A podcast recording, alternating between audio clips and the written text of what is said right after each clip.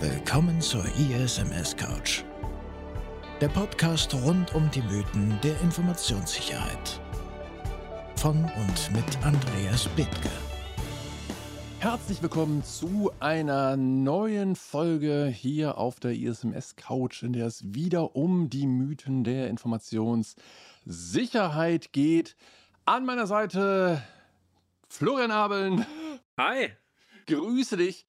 Und der Mythos, mit dem wir uns heute beschäftigen, lautet Godfather, Informationssicherheitsbeauftragter. Ähm, ja, und wie bin ich auf den Mythos gekommen? Ausschlag war ein Artikel über den Erfolg und Misserfolg von äh, dem Aufbau eines ISMS. Und im Fazit standen letztendlich zwei Dinge, die den Erfolg, also die, die erfolgsabhängig sind. Das eine war der Wille des Top-Management und das andere das Können des ISB. Und ja, ist das ein Mythos oder heißt es wirklich, wenn der ISB nichts kann, dann ist das Projekt schon zum Scheitern verurteilt? Wie siehst du das? Ja, das stand ja in wirklich einem ernst gemeinten. Absolut. Das war ein, äh, ja, ein, ein, ernst gemeinter Artikel. Auch professionell äh, von einer Firma, die ich eigentlich auch sehr schätze. Aber ich war doch erschüttert, als ich es gelesen hatte. Ja. Weil sowas, mich macht das wirklich traurig. Weil, also was soll diese Aussage denn? was, was, was soll man damit anfangen? Das, was bedeutet denn das Können des ISBs? Weil der gut auswendig lernen kann von der ISO 27000 oder? Ja, ich weiß, vielleicht kann er besonders gut Informationssicherheit. Ja, richtig, genau. Ah, das wird sein.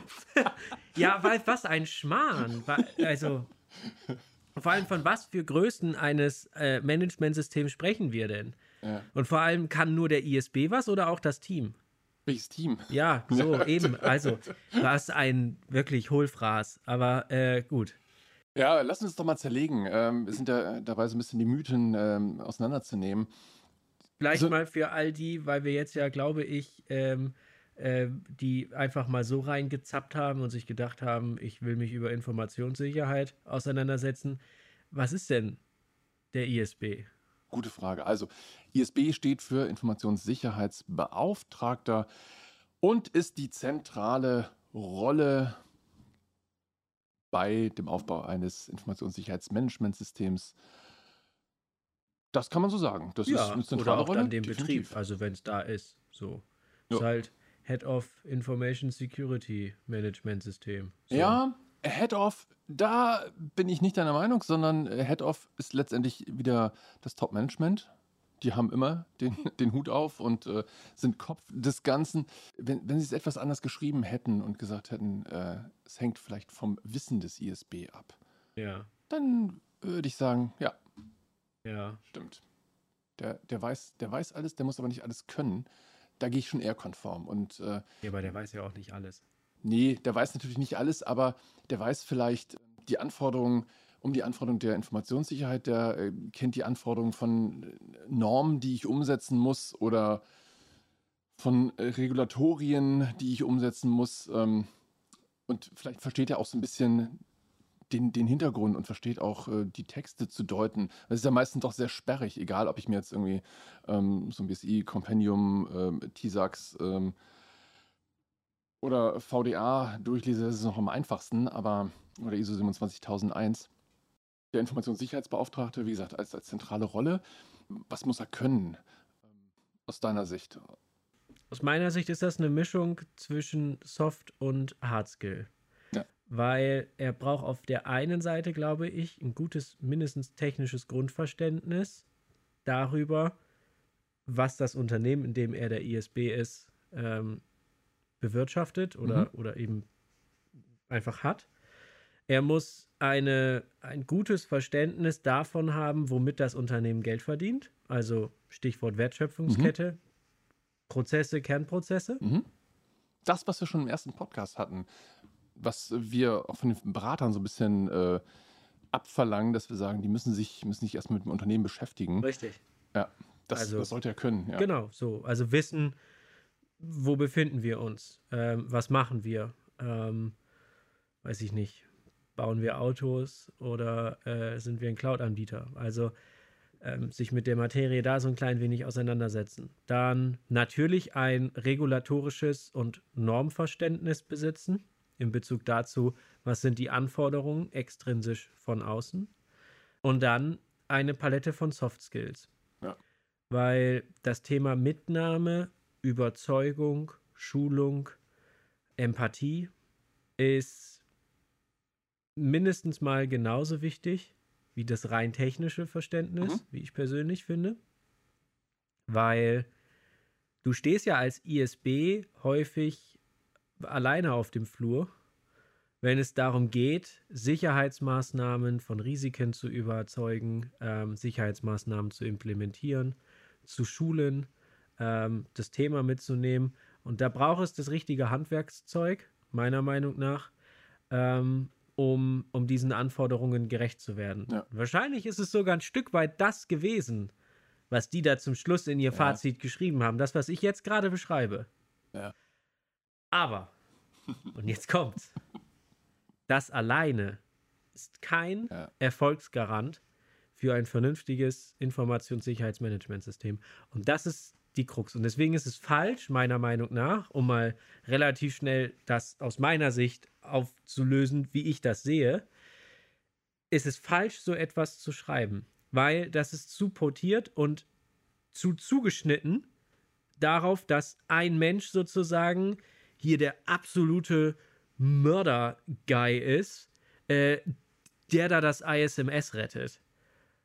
Also nee. Ja, nicht nur, nicht nur rettet. Also es fängt ja an mit dem Aufbau, äh, also das Ganze überhaupt erstmal zum Fliegen zu bringen ähm, und dann natürlich auch ständig zu verbessern. Das ist so der, der springende Punkt, ähm, dass ich das eigentlich auch gar nicht als, als äh, ja, den, den ISB im, im Superman-Kostüm oder als äh, Godfather ähm, da auch sehe, weil das kann so eine einzelne Person, mhm. wenn jetzt diese ganze Organisation, die ich da betrachte in meinem ähm, Informationssicherheitsmanagementsystem, wenn die nicht klitzeklein ist, dann brauche ich da ein vernünftiges Team, was dahinter steht. Und das Correct. ist nämlich zum letzten, was du noch gar nicht erzählt äh, hattest als Softskill, eben, dass er Teamplayer sein muss. Richtig. Ähm, Richtig. Ja. Und äh, da kommen wir gleich nochmal zum Aufbau. Wie sollte so eine Informationssicherheit organisiert sein? Der Aufbau der, der Organisation um die Informationssicherheit hängt primär ab, natürlich von der Größe des Unternehmens. Korrekt. So, das heißt, je größer so ein Unternehmen ist, desto größer kann ich auch die Organisation aufbauen. Das, was ich mal gesehen hatte, war bei einem naja, Unternehmen, was auch über, weit über 1000 ähm, Mann groß war. Hm, der Scope war da etwas kleiner gefasst mit knapp 120, 130 Leuten. Die hatten aber nichtsdestotrotz eine, einen Irrsinn an ähm, an Funktionen, an, an Stabsfunktionen. Das heißt, äh, wir haben ja im, im, Bereich Informationssicherheit, wir reden jetzt immer noch vom ISB, der hat noch andere Namen, CISO, ähm, ISO, ISO also Information Security Officer oder Chief Security. Head of Information ja, Security, totally correct, yes. ich mag diese ganzen Vice President Information Security. Ja, Director. Head of Incoming Outcomes. Ja, richtig. ja. Ja, zurück. Und äh, die hatten, wie gesagt, eine, eine riesengroße Organisation drumherum gebaut um die Informationssicherheit. Die haben da einen, einen ISM-Verantwortlichen, einen. Äh, Noch so ein Begriff. Ja, ISM, also Den habe ich noch nie verstanden. Sicherheitsmanagement. ICT gibt es auch. ICT. Auch ICT und Security Manager. Wow. Ich, ist das was da, anderes als ein ISB? Ich habe keine Ahnung. Ich weiß es bis heute nicht, Andreas. Ich weiß es bis heute nicht. Ich war drei Monate in dem Projekt und habe mich die ganze Zeit gefragt, ja, okay, ICT, ICT. Hm. Hm. So, ich habe das Projekt dann irgendwann abgeben dürfen und deswegen bin ich irgendwann drüber hinweggekommen. Aber, also es war so etwas wie ein ISB, aber sie haben es halt irgendwie anders genannt. Und ich glaube, den Begriff ICT gibt es auch legal definiert. Ähm, aber Kern, es unterstützt einfach das, was du gerade gesagt hast. Weswegen ich halt nicht wegen draufhauen oder sowas, aber halt so plakative Aussagen einfach ja. undifferenziert finde. Weil es kommt ja darauf an, in was für einem ISMS-Umfeld wir uns befinden. Und ich glaube, in den allergeringsten liegt es alleine am Können des ISBs und am Wille ja. des Top-Managements. So. Ja. Weil das würde ja schon mal, also das schließt sich ja einfach auch schon in sich aus, weil da, wo ich ein Top-Management habe, ja. muss ich ja auch ein mittleres Management haben. Ansonsten hätte ich kein Top-Management. So. Und da, wo ich ein Top-Management habe, muss ich davon ausgehen, dass das Unternehmen eine gewisse Größe hat. Weil es hat ja schon mal zwei Berichtsebenen. Und da macht es niemals ein ISB alleine. Mm, nee. Jetzt sag ja. Nein, macht er nie. Nein, so. du hast recht. nein, nein, würde ich auch nie tun. Also ich bin selbst ja auch ISB äh, bei verschiedenen Unternehmen und äh, ich bin auch nie alleine. Also ich bin immer irgendwo in einem Team, ähm, wo jemand verantwortlich ist aus der IT dabei ist. Also jemand, der auch da hands-on oder zumindest direktive Verantwortung hat. Ähm, ja. Ist mindestens immer dabei, plus natürlich Leute aus dem Datenschutzbereich ähm, oder eben aus dem regulatorischen Bereich. Äh, Was machen wir denn mit den Asset-Ownern? Ja, das ist.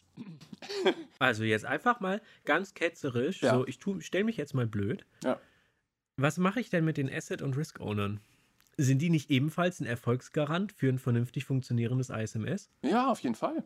Jetzt mal weg von der ja. Aufsetzung. Ja. Und das ist irgendwann implementiert. Und ich habe eine Handvoll Assets und eine Handvoll ja. Risiken. Die, die owned ja nicht der ISB.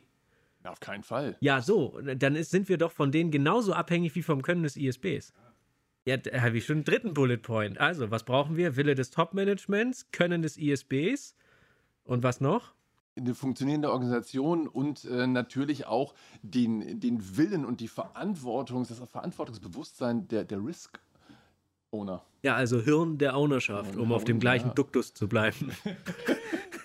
Hirn der Ownerschaft, ja. finde ich sehr schön. ja, Spaß beiseite, aber man muss das ja auch ein bisschen humoristisch sehen ja. und betrachten. Ähm, wir sprechen ja immer viel von Mitnahme. Da ist keine Mitnahme. Und so lösen wir auch nicht äh, die Probleme, die wir generell in der Informationssicherheit ja. haben. Aber wir waren bei Aufbauorganisationen. Genau, wir waren bei Aufbauorganisationen. Ich habe ganz oft äh, da schon mehrere Leute in einem Boot. Das heißt, du hast ja den, den Asset Manager angesprochen, den Asset Owner angesprochen. Ähm, oftmals wird dann der IT-Leiter, weil wir ja, wenn wir uns um Assets, über Assets unterhalten, wenn es sich um Assets dreht, dann werden die ja zur Informationsverarbeitung genutzt und meistens sind die dann, wie gesagt, nicht ausschließlich, aber im Großteil direkt in der IT aufgehängt und äh, die kümmert sich drum und damit ist der Asset Owner gleich der IT-Leiter oder Head of IT oder whatever. Director. Director. ja, Manager. ja, genau. Head of Head. Ja. So, ähm, das heißt, da habe ich meine, ähm, meine Kompetenz schon mal gebündelt. Ja. Ähm, so, bleibt aber noch, und das finde ich auch wesentlich, äh, der Risk Owner. So, wer trägt das Risiko? Mhm. In, in, kleineren ähm, Organisationen ist ja, es häufig der Asset Owner selbst. Entweder der Asset Owner selbst oder da setzt man gleich wieder den Geschäftsführer ein. Das macht die Sache in der Risikoanalyse nachher so ein bisschen schmaler, ja. weil ich lege dann natürlich dem Risk Owner, dem Geschäftsführer, dem Top-Management ja. ähm, die entsprechende Maßnahmenempfehlung vor, mhm. Die wir aus der Risikoanalyse rauskriegen. Der zeichnet es ab, sagt super und damit hat der nach jetzt 27.001 ja. dann der Risk Owner auch die Maßnahmen ähm, entsprechend abgesegnet und damit ist äh, Na, die gut, Anforderung okay. an 8.3 erfüllt. Ja gut, okay, aber wenn ich es mir dann einfach mache, dann habe ich ja immer nur einen Risk Owner. Ja, oftmals will aber ja äh, das Top-Management damit gar nicht belästigt werden. Ähm, und dann muss ich mir andere Risk Owner suchen. Ja, richtig. Ich meine, am Ende des Tages ist es ja easy. In der Leitlinie steht ja sowieso was von Gesamtverantwortung. Die liegt ja. dann ja im Zweifel sowieso ja. bei, äh, beim, beim Top-Management. Wille hin oder her. Ähm, aber in der vernünftigen Aufbauorganisation, in der wir von Ownerschaft sprechen, und deswegen ist dieser Teamgedanke, der ist mir persönlich auch ganz, ganz wichtig. Und auch bei uns in der Organisation denken wir, ich würde mal sagen, zu weit über 90 Prozent in den Projekten, die wir Tag ein, Tag aus bedienen, in Teamgedanken. Und ich glaube auch nur, dass es so lösbar ist. Egal ja. welche Herausforderung ja. wir, ich sag mal, themenübergreifend haben, aber grundsätzlich ist dieser Teamgedanke eben ganz, ganz wichtig. Weg von diesem Ellbogen. Ja.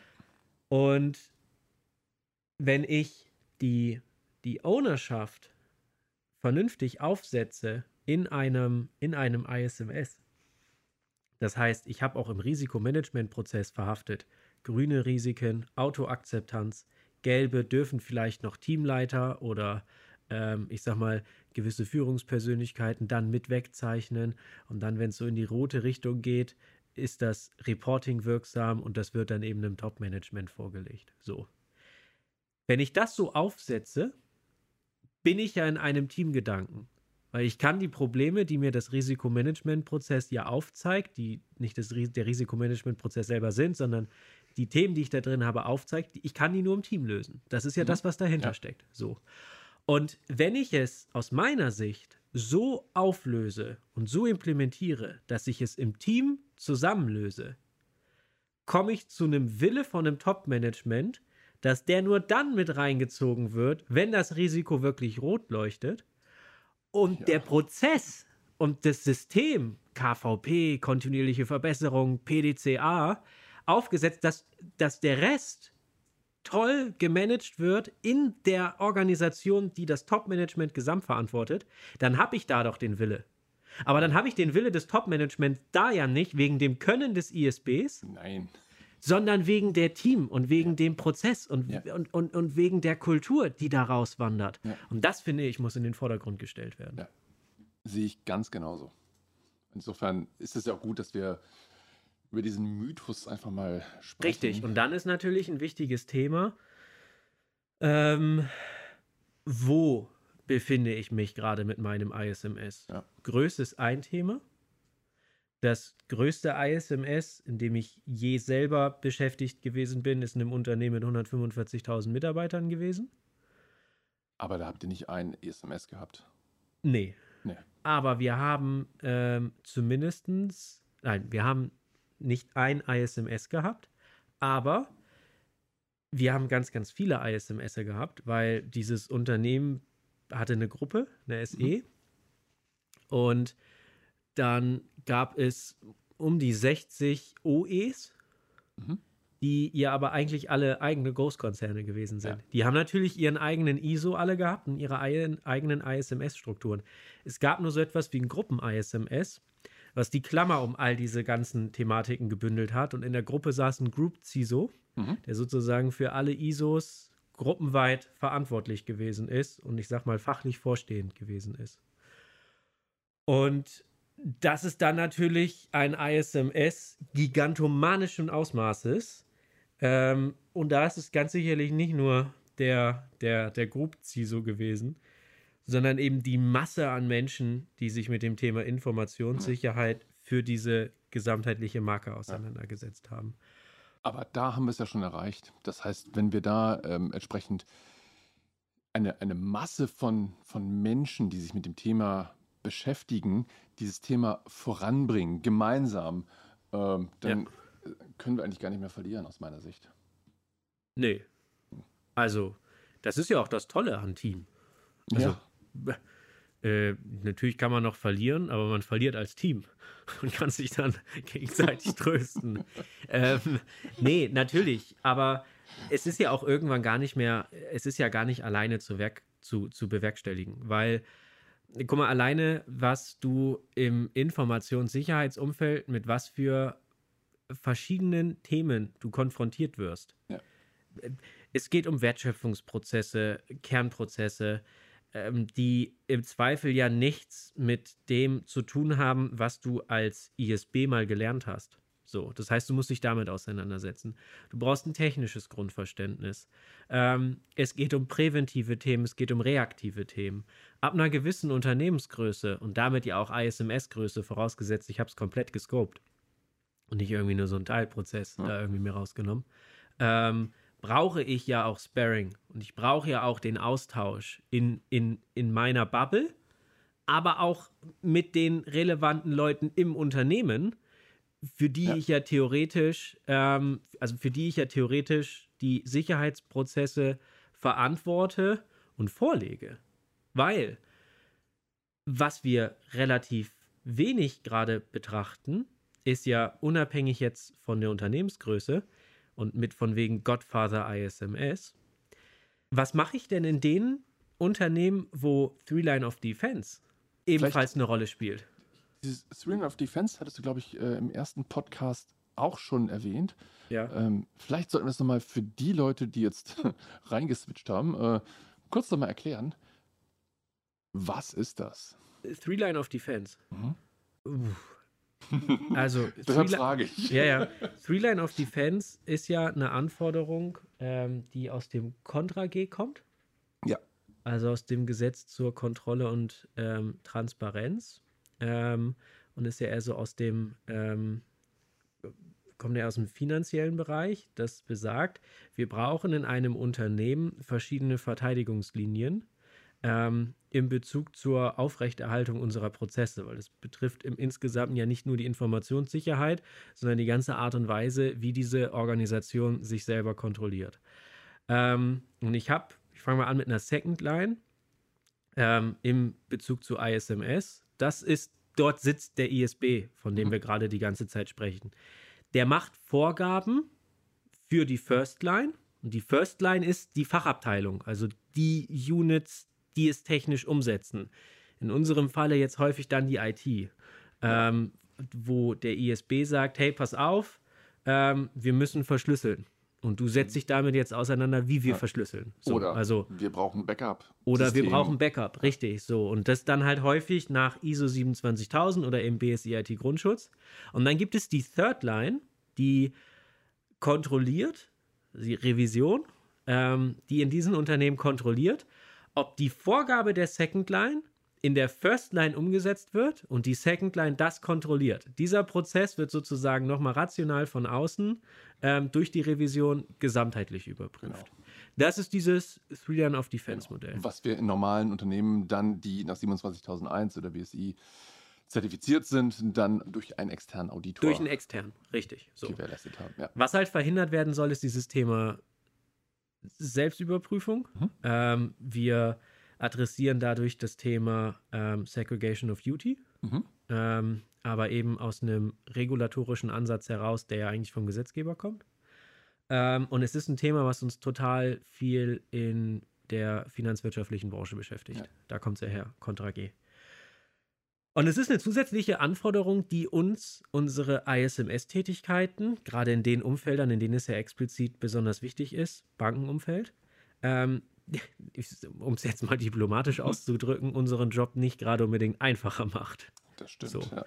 Weil, ähm, wenn ich jetzt ein ISMS in einer Bank mal vergleiche mit einem ISMS bei einem Dienstleistungsunternehmen, dann könnte das, obwohl da überall ISO 27000 vielleicht drüber stehen mag, nicht unterschiedlicher aussehen. Ja. Und das ist beispielsweise eben auch ein Thema, worauf ich hinaus wollte, in Bezug zu, wo befinden wir uns mit unserer ISO oder mit unserem BSI-IT-Grundschutz. Weil je nachdem, wo ich mich da befinde, unabhängig von der Unternehmensgröße, braucht ein ISB, ein ISO, CISO, wie auch immer, unterschiedliche Anforderungen an seinen Alltag. Weil, wenn ich Three Line of Defense machen muss, dann ist diese Soft-Skill-Komponente und diese Vorgabenkontrolle, Durchgängigkeit der Maßnahmen viel, viel wichtiger als wenn ich jetzt ISB in einer riesigen Dienstleistungswirtschaft bin, die wenig regulatorisch ausgesteuert ist. Ja. Beispielsweise würde mein Job ja in einem TISAX-Umfeld als ISB auch brutal anders aussehen als in einem BAIT geregelten ja, ähm, Umfeld definitiv. oder VAIT geregelten Umfeld. Und ähm, das ist eine, eine Thematik, die aus meiner Sicht eben auch mit hinzugehört. Was sind eigentlich Erfolgsgaranten von einem vernünftigen ISMS? Die Auseinandersetzung mit der Ausgangslage ist aus meiner Sicht einer der kritischen Erfolgspunkte, die zu einem erfolgreichen ISMS führt. Und da zählt eben, wie verdient das Unternehmen eigentlich Geld? Also was sind die, was ist die Wertschöpfungskette? Mhm. Und was ist die regulatorische Grundausgangssituation? Das muss ganz, ganz, ganz, ganz früh in den Aufbau eines ISMS mit einfließen. Ja. Und natürlich dann auch äh, im Kopf des ISB drin sein. Richtig. Weil äh, letztendlich und des Teams. darauf. Äh, und des Teams. Das, und des Teams, natürlich, ja klar. Ähm, wobei der, der ISB an der, an der Stelle ruhig auch das Team äh, anleiten kann und führen kann. Ähm, dagegen spricht ja grundsätzlich nichts. Ähm, weil naja, häufig ist ja ein ISB, Entschuldigung, äh, auch eine Führungskraft. Ja, also nicht gezwungenermaßen, aber ja. Aber häufig, ähm, aber einer gewissen Größe, ist, ja. ist das so, ja, ja. genau. Und äh, mit einer gewissen Erfahrung natürlich, ähm, auch im IT-Umfeld. Ich kenne fast, fast in Anführungszeichen, also es gibt natürlich Ausnahmen, aber ähm, fast nur ISBs, die aus der IT kommen, ähm, die einen IT-Background haben. Und äh, da kommen wir noch mal zum, zum zweiten Faktor. Wir haben ja einmal gesagt, wir brauchen Soft Skills, wichtig. Natürlich brauchen wir aber auch ähm, ja, Wissen, also fachliches Wissen, ähm, eine fundierte Ausbildung und ähm, da auch ganz klar Praxiserfahrung. Ähm, das macht total Sinn, so wie du auch in einem Unternehmen gearbeitet hast, ähm, was ein großes ESMS gelebt hat. Ähm, ich denke mal, wenn du, als du direkt aus dem Studium gekommen bist, hast du vielleicht das Wissen gehabt, wie so ein ISMS in der Theorie funktioniert. Aber dann die gelebte Praxis zu erfahren, ist noch was anderes gewesen. Ja, gut, meine Meinung dazu äh, ist ja, glaube ich, ziemlich bekannt, zumindest unter den Hörerinnen und Hörern, die die Folge 1 gehört haben, äh, in Bezug ja. zu, wie wird unterrichtet und wie wird in der Praxis gelebt. Ein, ein, nach wie vor eines der meiner Meinung nach größten Probleme im Markt. Aber ähm, ja, klar, ja. es kommt dann natürlich drauf an. Und vor allem, jetzt kannst du, glaube ich, auch Folgendes machen. Ein, ein ISB der 15 Jahre ISB oder ISO in einer Bank gewesen ist. Und den steckst du jetzt in den Automobilkonzern. Dieselbe mhm. Rolle. Mhm. Bräuchte der erstmal einen Moment. Ah. Obwohl es das Thema dasselbe ist. Und das ist das, was wir so häufig ja. unterschätzen. Wir reden immer von Informationssicherheit, auch auf Veranstaltungen, wo unterschiedlichste Branchen zusammenstehen. Und alle reden von Informationssicherheit und alle nicken. Ja. Aber das Thema ist so vielfältig, obwohl wir unter dem Begriff Informationssicherheit, Cybersecurity, IT-Security immer glauben, wir reden vom, vom, vom Gleichen. Und auch wenn wir von ISO 27000 als Diskussionsthema sprechen, nicken immer alle. Mhm, ja, Klar. jeder hat da ein anderes Grundverständnis von. Absolut. Und das ist ja auch eigentlich das, was so Spaß macht, ja. aber was halt auch beachtet werden muss. Na klar.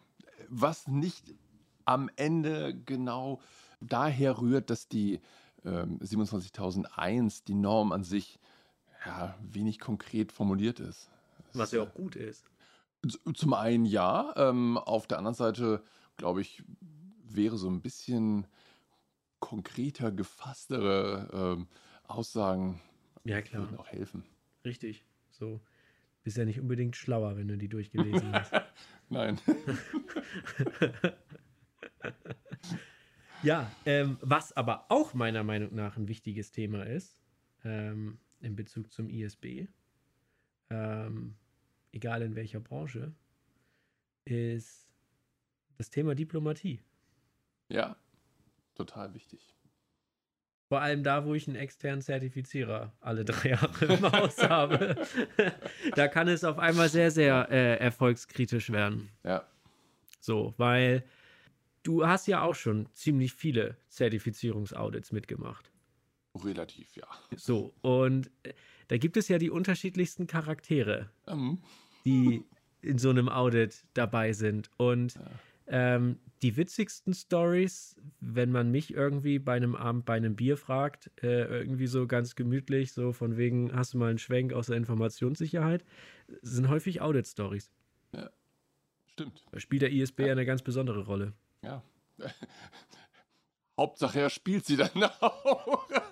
ich habe durchaus schon Audits erlebt, äh, wo der ISB still da gesessen hat äh, und irgendjemand anders hat reden lassen. Habe ich auch gedacht, willst du dich nicht endlich mal beteiligen? Ja, so, Kuckuck. Hm. Ist da jemand? Huch. ich meine, um jetzt mal auf diesen, auf diesen Punkt zurückzukommen, was steckt hinter dieser Aussage, das Können des ISBs? Das ist ja extrem wichtig. Ja. So, ich meine, natürlich muss ein ISB ein gewisses Können haben. Ich meine, ein Pilot muss auch ein Flugzeug fliegen können. Ja. So, kann ich davon sprechen, ist das der einzige Erfolgsgarant dafür, dass der Flieger von Frankfurt nach Mallorca sicher fliegt? Nee, Ja, so. natürlich nicht. Aber trotzdem ist das Können des Wichtig. Piloten ja Absolut. wichtig. Ja, so. ja, klar. Aber jetzt sitzt der ja auch nicht alleine im Flugzeug und fliegt das Teil von A nach B. Der hat ja noch eine ganze Mannschaft, die sich um den Service kümmert. Und wenn das Teil abstürzt, koordiniert er das ja auch nicht alleine.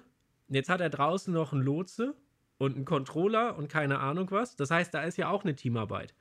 Und in Bezug zu Audits kann man da jetzt nämlich wieder perfekt den, den, den Link ziehen.